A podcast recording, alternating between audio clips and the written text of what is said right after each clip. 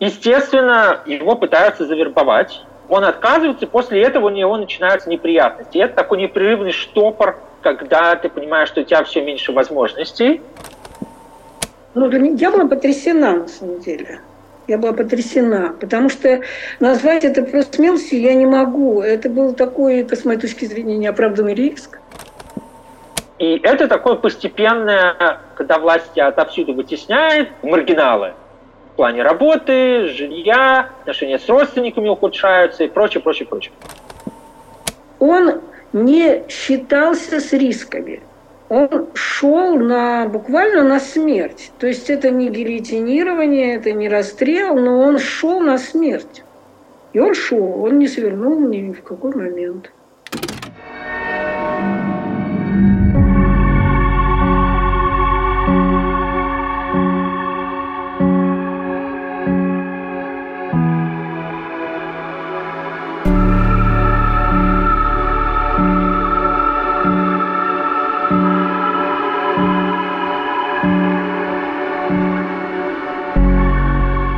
Здравствуйте, я Анна Марголис, и это «Одиночный протест». В этом подкасте мы обратимся к советскому прошлому, чтобы освежить в памяти истории людей, выступавших против войны.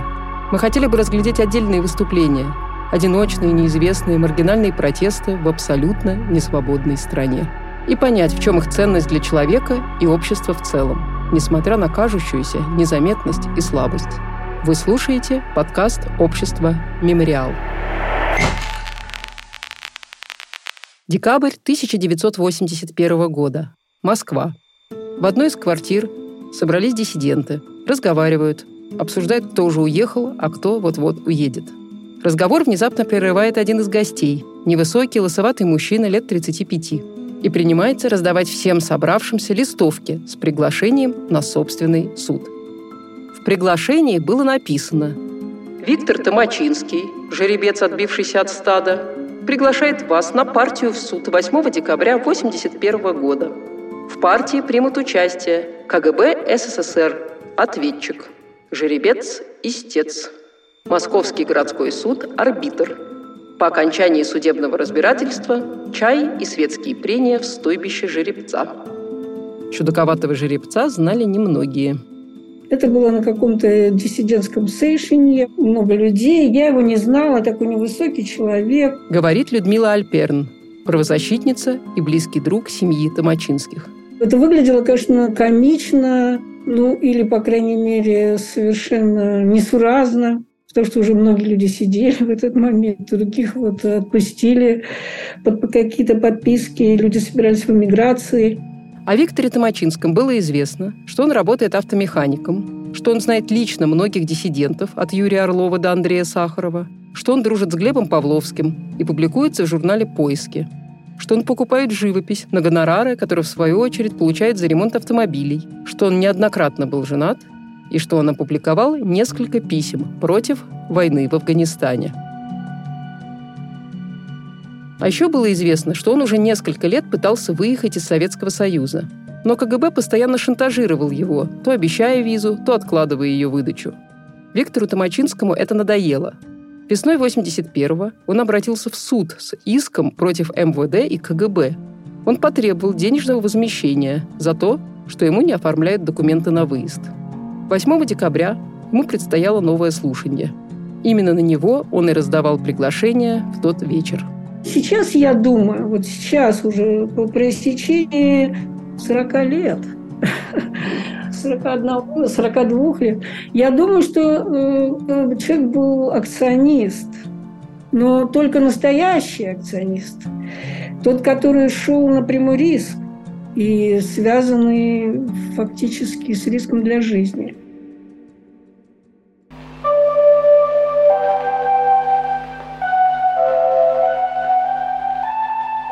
9 мая 1945 года в Днепропетровске родился мальчик. Родители назвали его Виктором. В тот год так делали многие, в честь Дня Победы. Спустя год семья переехала в Москву, и уже в детском саду Вите обнаружилась, как он сам писал, повышенная веселость. Именно за эту веселость, начиная с четвертого класса школы, ему стали снижать отметки по поведению. А в 10 классе, после того, как он при всех поиздевался над секретарем парткома, его и вовсе исключили из школы. Виктор устроился работать на московский завод киноаппаратуры и получил специальность автомеханика. Он писал в стол стихи и прозу, даже не думая об их публикации в официальных журналах. Заводил всевозможные романы, а за свою недолгую жизнь он сменил около 28 профессий – успев поработать коллектором Института географии Академии наук, разнорабочим киностудии имени Горького, истопником санитарно-технической службы метрополитена, радистом геологической экспедиции, помощником начальника почтового вагона Ярославского вокзала, рабочим Мытищинского леспромхоза. В глазах обычных советских людей Виктор был маргиналом. Но это не мешало ему жить интенсивной, интеллектуальной и духовной жизнью. Он любил неофициальную литературу и живопись, интересовался религией и хорошо знал Библию. Он критически относился к советской власти и читал политический сам издат. В те годы он осознал, что, цитирую, «Самое скучное, что я в жизни встречал, это государство. И мы с ним как-то сразу друг друга не полюбили».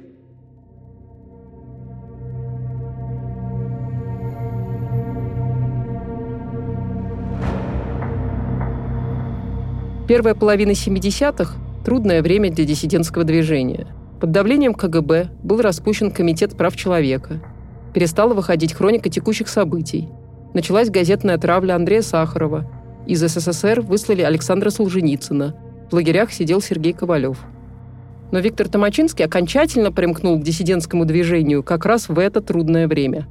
Правда, в те годы его больше интересовала религия, чем политика. В июне 1975 года он впервые официально известил КГБ о своем желании покинуть СССР по религиозным мотивам. В ответ его вызвали на допрос в КГБ.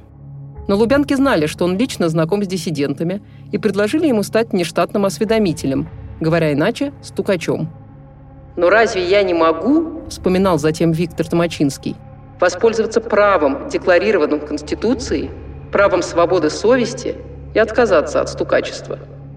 Так он и ответил КГБ, что отказывается быть стукачом. КГБшники в ответ обещали, цитирую, медленно удавить его. В целом, если мы наблюдаем над его биографией, она в чем-то типична и очень трагична. Говорит Алексей Макаров, историк и хранитель диссидентского архива «Мемориала». Естественно, его пытаются завербовать. Он отказывается, после этого у него начинаются неприятности. это такой непрерывный штопор когда ты понимаешь, что у тебя все меньше возможностей, когда власть тебя отовсюду вытесняет в маргиналы в плане работы, жилья, да, отношения с родственниками ухудшаются и прочее, прочее, прочее. После отказа сотрудничать Виктора постоянно вызывали на допросы в милицию и на Лубянку, пугали фабрикацией дел и шантажировали арестами, выселяли из жилья и лишали работы. А когда он, устав от всего этого, во второй раз подал прошение об отъезде, он получил отказ. С другой стороны, у тебя единственное, что тебе остается, это находить своих единомышленников и больше как бы тусить с ними, ты больше погружаешься в женское движение, ты меньше боишься, потому что часть неприятностей уже произошла, поэтому ты, например, активнее пишешь какие-то письма и статьи, и тоже, в общем, идешь на обострение, рассчитывая, что, например, в какой-то момент ты надоешь советской власти, и она даст тебе возможность эмигрировать. Скажет, как все, достал, езжай отсюда. Соответственно, при неудачном варианте, соответственно, это могло кончиться посадкой. То есть тут как получится. Вот это идет, идет, идет, да, и заканчивается трагически. В этом плане его биография, она достаточно, ну, она очень типологическая. В апреле 1977 года прямо на улице на Виктора Томачинского напал старший лейтенант милиции, а затем составил протокол о неповиновении – Томачинский пошел в суд и в прокуратуру с требованием привлечь лейтенанта к ответственности. В те же дни он написал длинное письмо министру внутренних дел СССР. Теперь я опять хожу по судам и прокуратурам с требованием привлечь его к ответственности в соответствии с УК РСФСР. Я прекрасно знаю, что никто его не привлечет. Я прекрасно знаю, что красное удостоверение не только надежно защищает его от закона, но дает ему неписанное право нарушить закон. Потому и возможны все описанные мной беззакония, что произвол чиновничества – норма жизни вашей империи. Я все это знаю, и я устал от таких норм. Я в высшей степени законопослушный гражданин, но я и гражданин. Я требую, чтобы закон, диктуемый государством, соблюдался законодательно. Когда же государство, как дикий лев, рассматривает гражданина как мясо для своего питания, я вспоминаю о стародавнем благословенном обычае Юрьева дня. Я прошу вас, проявите силу, отпустите меня. Мне ничто здесь не мило. Просьба Виктора Томачинского снова осталась без ответа.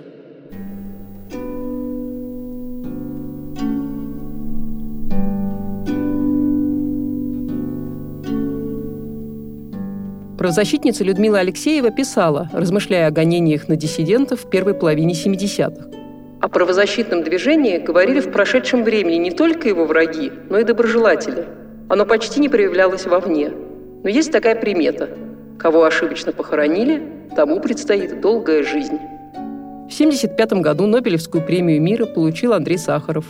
В 1976 году физик Юрий Орлов основал правозащитную московскую хельсинскую группу. В 1978 году возник новый самиздатский журнал «Поиски», котором публиковалась неподцензурная публицистика и эссеистика. Ближе к концу 70-х новая глава началась и в личной жизни Виктора Томачинского. Он женился еще раз на девушке по имени Лена, и у них родился сын Женя. Виктор не мог работать официально. Его отовсюду выгоняли по указке КГБ. И зарабатывал тем, что ремонтировал автомобили знакомых. Кстати, машину Сахарова тоже чинил Томачинский. А также автомобили сотрудников иностранных посольств. Причем зарабатывал по тем временам очень неплохо. У него э, есть проза и стихи. Он человек такой вот э, творческий. Он собирал живопись. У него были интересные очень такая коллекция. При этом работал он э, автомехаником. Он был очень хороший автомеханик. Высшего образования у него не было. А он зарабатывал тем, что он э, чинил машины посольства то время. У него было очень много знакомых ну, иностранных. Квартира в центре Москвы – это не квартира, это было две комнаты в коммуналке в Трудниковском переулке. Кругом посольства, там кругом посольства, там шагнуть негде. И вот он там зарабатывал в этих посольствах. Он даже мог покупать живопись.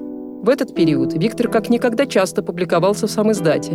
Особую роль в его жизни сыграл сам издатский журнал «Поиски», а также их постоянный редактор Глеб Павловский. Привел Павловский, он уже был редактором поисков, и Мачинский публиковался в поисках. Он ходил по всем точкам сам. То есть везде, где возникал какой-то протест, скажем так, он там появлялся.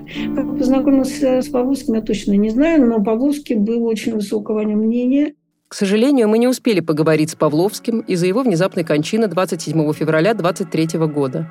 Но в многочисленных интервью он часто упоминал Томачинского как своего близкого друга и человека, который резко отличался поведением от диссидентского круга рубежа 70-х, 80-х годов. По мнению Павловского, он отличался от них тем, что, цитирую, «Томачинский был сама воплощенная ярость». Люди были в группах и довольно-таки больших группах. И они там что-то коллективно решали, принимали какие-то действия, там, не знаю, журналы издавали, что-то такое, да.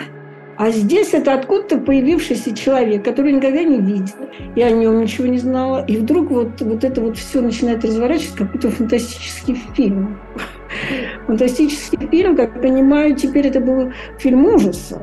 Второй раз, когда я сидела на его суде в Вологде, где он уже практически умирающий, не согласился абсолютно ни с чем. Я была просто потрясена. Просто это такой протест э, совершенно. Да, это другой человек. Он одиночка. Вы правильно его выделили вот в одиночный протест.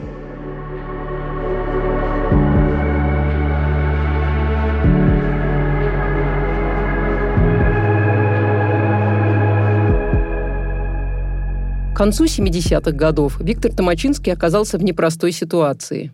Он по-прежнему участвовал в диссидентском движении и печатался в самом издате, несмотря на давление КГБ. И в то же время он обрел любимую семью и беспокоился о ее благополучии. В СССР он был лишен возможности спокойно жить и потому не оставлял попыток уехать из страны. Вот отрывок из очередного прошения Виктора Томачинского об отъезде. Из архива «Радио Свобода». Страстное желание вырваться обуревало меня с 74 по 79 годы. А теперь я уже привык. Привык к агрессивной среде, всеобщей бездарности, косности, к атмосфере душащего произвола, к практике бесправия и антиправового мышления. Привык не в смысле смирения, а в смысле данности. Если вы живете в бараке, и у вас нет никаких видов на виллу в Ривьере, то воленс-ноленс, надо барак. Обживать. Надо учиться бороться с крысами, выводить клопов, топить печи и плотничать, иначе опуститесь до уровня своего барака. Так вот, году к 80-му я овладел всеми искусствами выживания в резко враждебной человеку среде и понял, что многие ценные качества никогда не развелись бы во мне, живя я в ривьере. Советский питомник – уникальное место для выведения Homo sapiens особого рода, сверхвысокой устойчивости и преданности исконной человеческой традиции. Но все-таки убежать из этого Содома я, конечно, хочу. Ситуация сильно изменилась после вторжения советских войск в Афганистан в декабре 1979 года. Бессмысленная война, развязанная СССР, затягивалась, и диссиденты, стараясь привлечь внимание мировой общественности к советской военной агрессии, начали писать открытые письма, которые распространялись как на Западе, так и внутри страны. Виктор Томачинский не остался в стороне. Ну, ты хочешь, чтобы твои мысли были донесены до какого-то круга людей. Да, то есть это такая форма сопротивления, когда ты не боишься излагать свои мысли на бумаге и их распространять. Не с целью на кого-то серьезно повлиять или не с целью найти какую-то очень большую аудиторию, а это такой акт свободы. Да, и это скорее важнее вот, э, сформулировать свои мысли и выразить отношения, чем обязательно, что это дойдет до адресата, и тем более, что это будет услышано.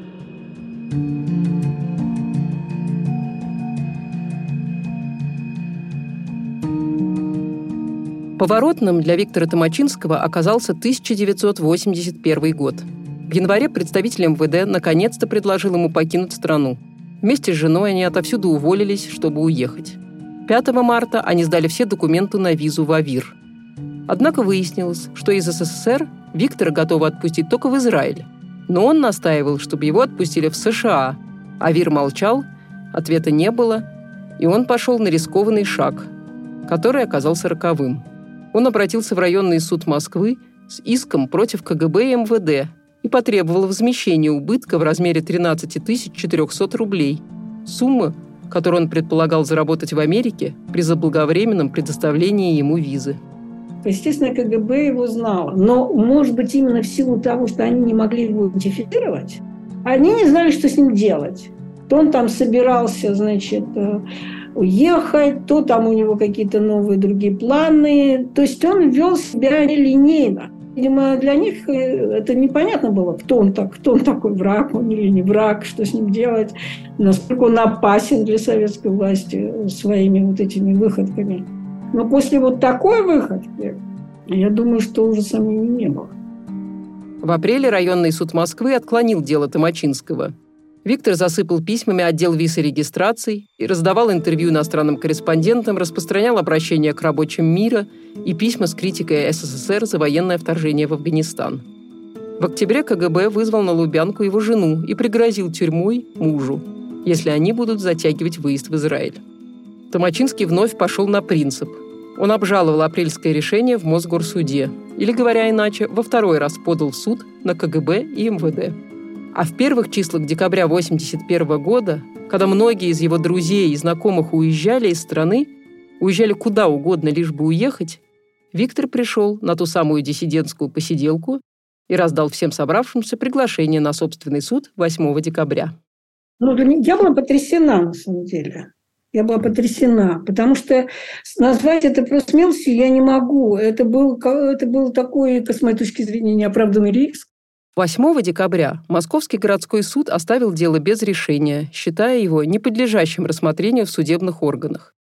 Виктор Томачинский немного поспорил с судьей, потом махнул рукой, дал интервью иностранным корреспондентам и ушел с друзьями домой. Они уже сидели на кухне и болтали, когда раздался звонок.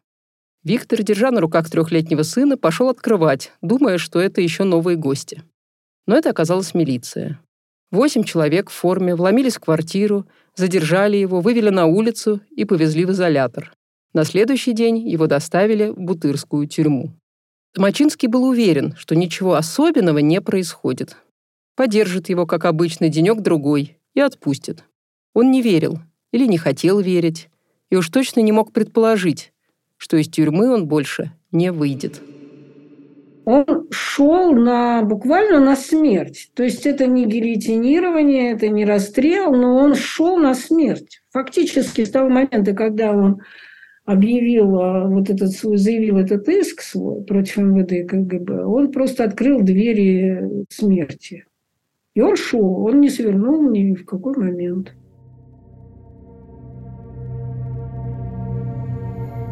Суд по делу Виктора Томачинского состоялся 10 марта 1982 года. Заседания проходили в подвальном помещении соседнего с судом здания ЖЭКа. Из родных и друзей Виктора в зал были допущены только его жена Лена и мать Светлана Владимировна Томачинская. Она, кроме того, была профессиональным адвокатом и защищала собственного сына в суде – Заседание длилось 8 часов. Виктор виновным себя, конечно, не признал и произнес защитительную речь, которой заявил, цитирую, «Мне все равно коммунизм, социализм, капитализм, но я очень люблю своих детей и жену. Я хочу быть с ними вместе, хоть при коммунизме, хоть при капитализме». Киевский районный суд осудил Томачинского на один год лишения свободы и пять лет ссылки по 209 статье за злостное уклонение от трудовой деятельности.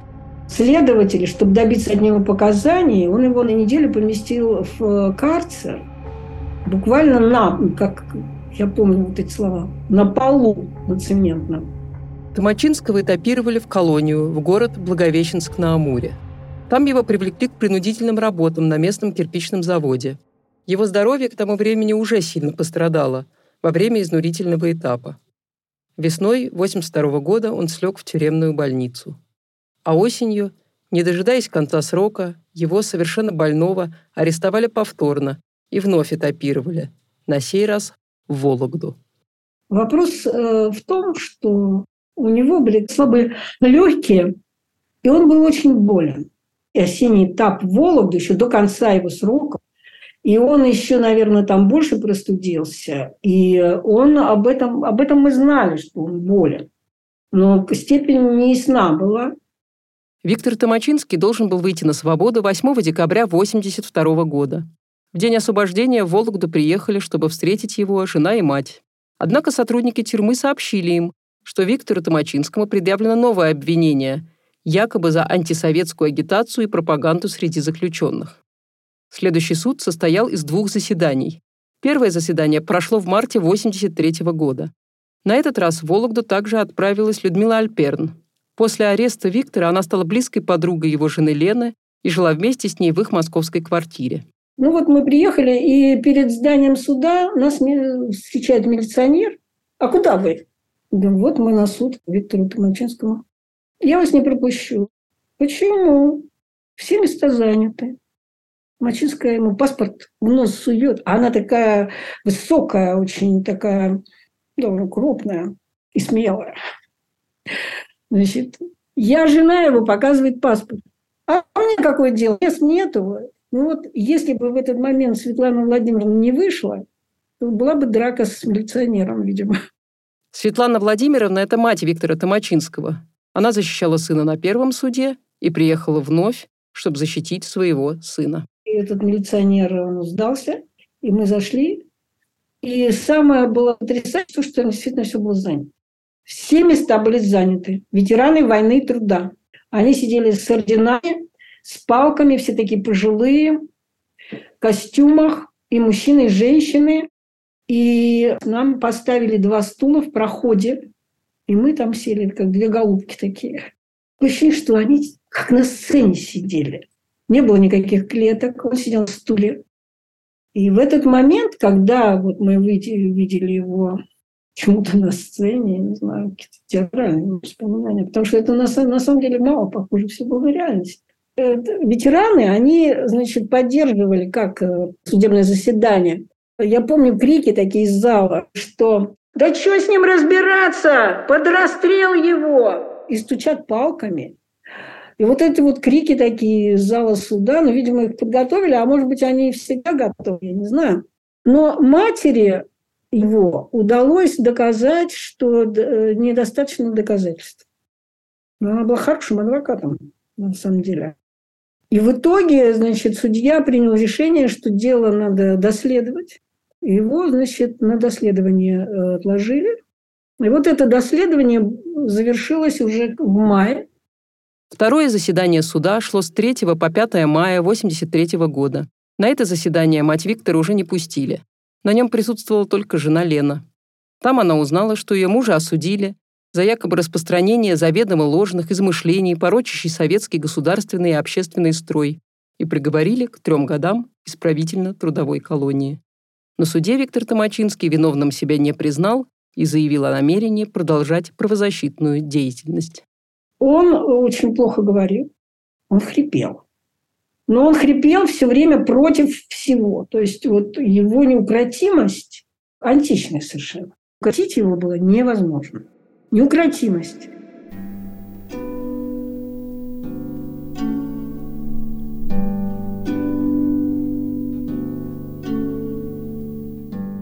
После майского суда прошло два месяца. Людмила Альперн по-прежнему жила с Леной Томачинской в квартире в Трубниковском переулке – Лена писала мужу в Вологодскую тюрьму и звонила ему. Их сын уже больше полутора лет не видел своего папу. Был, как говорится, жаркий июльский день. Ничто не предвещало новостей. Людмила была дома, пока Лена вместе с их общей подругой пошла в кино. Внезапно раздался звонок. Людмила пошла открывать, думая, что это Лена вернулся из кинотеатра. Но в дверях стояла почтальонша. Она передала Людмиле в руки телеграмму, извещавшую о смерти Виктора Томачинского. А Лена была, и она вместе с нашей общей подругой пошла в кино. И в это время, пока они были в кино, я получила эту телеграмму. Виктор Томачинский умер 11 июля, а 12 июля родным была вручена та самая телеграмма. Официальной причиной смерти было названо осложнение после воспаления легких. Похороны должны были состояться на Пашихонском кладбище вблизи от тюремного участка. Лена вместе с матерью Виктора снова отправилась в Вологду. И день похорон был известен. Но самое интересное то, что когда они туда приехали, им не дали его с ним попрощаться. И они фактически застали эти похороны уже э, на кладбище. Чуть ли не в закрытом гробу, они привезли какую-то одежду, ну, чтобы его переодеть. Это ничего у них не вышло, его хранили в тюремном. А он не был в штатском, потому что он же из зоны привезенный. Буквально они успели, схватили за хвост эту похоронную, так сказать, процедуру буквально уже на кладбище. Потом я была на этой могиле, мы ездили. Потом туда Светлана Владимировна похоронила свою маму. Она умерла позже Виктора. Потом ее тоже туда похоронили.